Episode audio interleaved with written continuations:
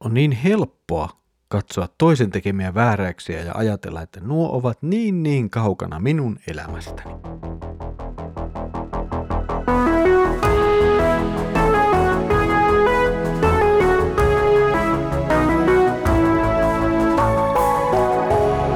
Kirjoitusten pauloissa. Tervetuloa taas mukaan Kirjoitusten pauloissa Raamuttu-podcastin pariin. Minä olen Mikko ja katselen teidän kanssanne nyt profeetta Hosean kirjaa. Edellisellä kerralla oli edessämme Jumalan syytekirjelmän kohta, jossa Jumala kovin sanoin tuomitsee epäjumalan palveluksen. Tänään käännämme päämme sitten kohti etelää ja kuuntelemme Jumalan varoituksen sanoja myös Juudan kansalle. Luemme Hosean kirjan neljännen luvun jakeet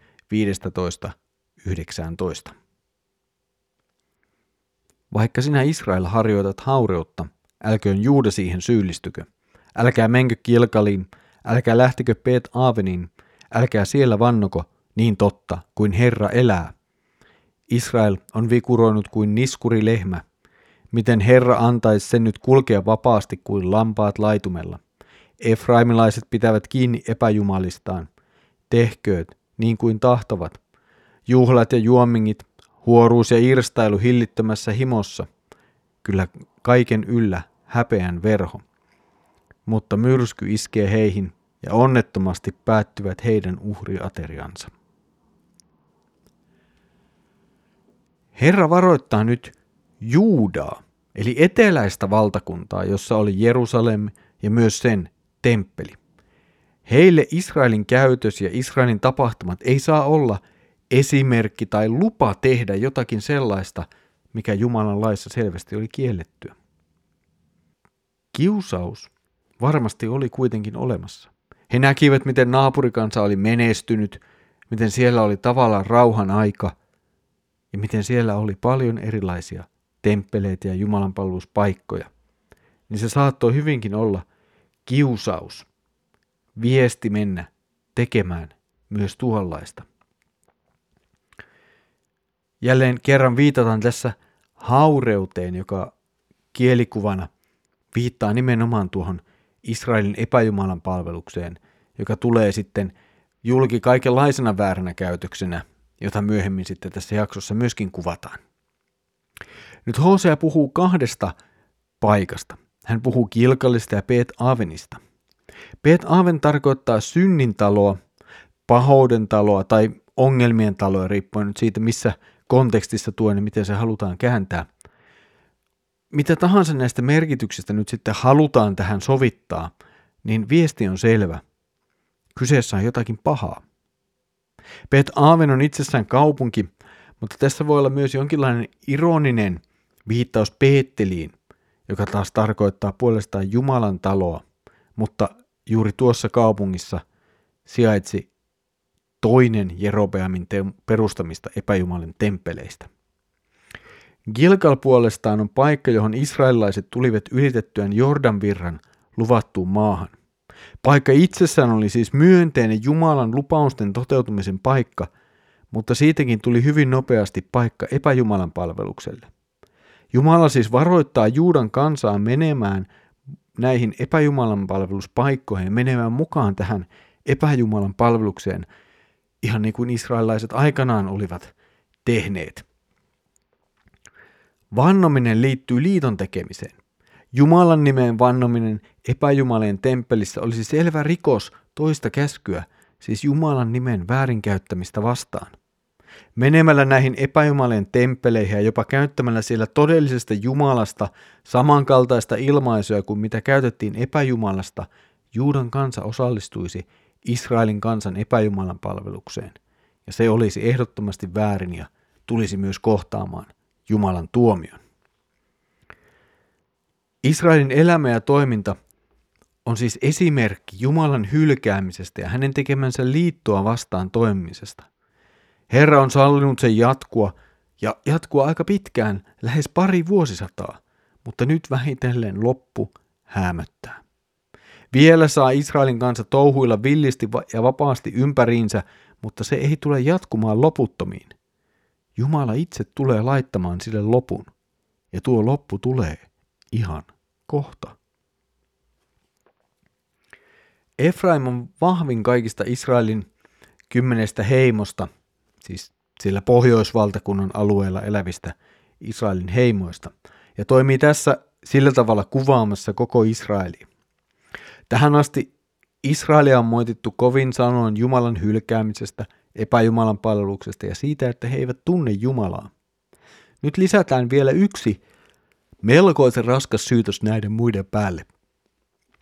Jumala sanoi, että kansa on liitossa epäjumalien kanssa.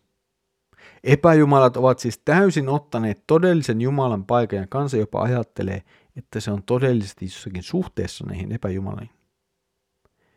Ja tämä on törkeä rikos Jumalaa vastaan. Ja tätä Herra ei kovin kauaa katsele.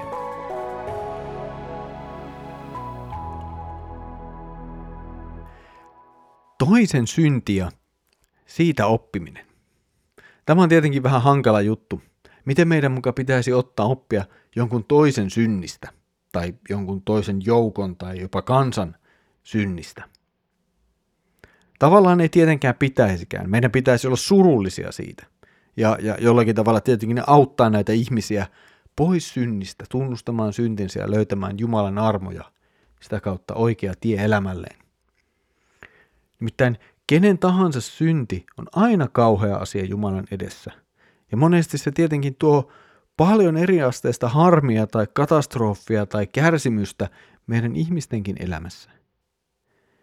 Ja ehkä sen huomaaminen, miten jossakin tilanteessa synti on johtanut lopulta vielä huonompaan elämään ja tilanteeseen kuin missä oltiin tuohon syntiin lankeamista ennen, voi olla varoittamassa meitä synnin vaaroista. Toki aina ei käy niin. Jo raamatusta näemme, että sielläkin psalmin kirjoittajat esimerkiksi usein valittavat sitä, että kuinka synnin tekijä voi menestyä ja menestyy. Mutta hurskas ei. Ja tässä maailmassa me valitettavasti tätä näemme. Synnintekijät näyttävät ulkoisesti menestyvän hyvin. Heillä saattaa olla paljon maallista rikkautta, heillä saattaa olla vaikutusvaltaa, he saattavat olla kansan suosiossa. Heitä saatetaan kuunnella paljon enemmän kuin ehkä niitä, joita pitäisi oikeasti kuunnella. Mutta silti he saattavat elää täysin synnissä ja edistää ja tuottaa sillä tavalla jopa lisää syntiä. Mutta jollakin tavalla meidän täytyisi huomata, kuinka vaarallista tämä on. Huomata, kuinka vaarallinen tie on synnin tie ja kuinka kauas se meidät vie Jumalasta.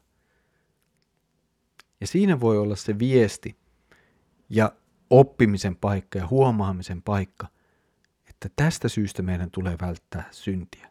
Se vie meidät vähitellen etäämälle Jumalasta, pois Jumalan luota, vähitellen luottamuksesta, uskosta jonnekin muualle.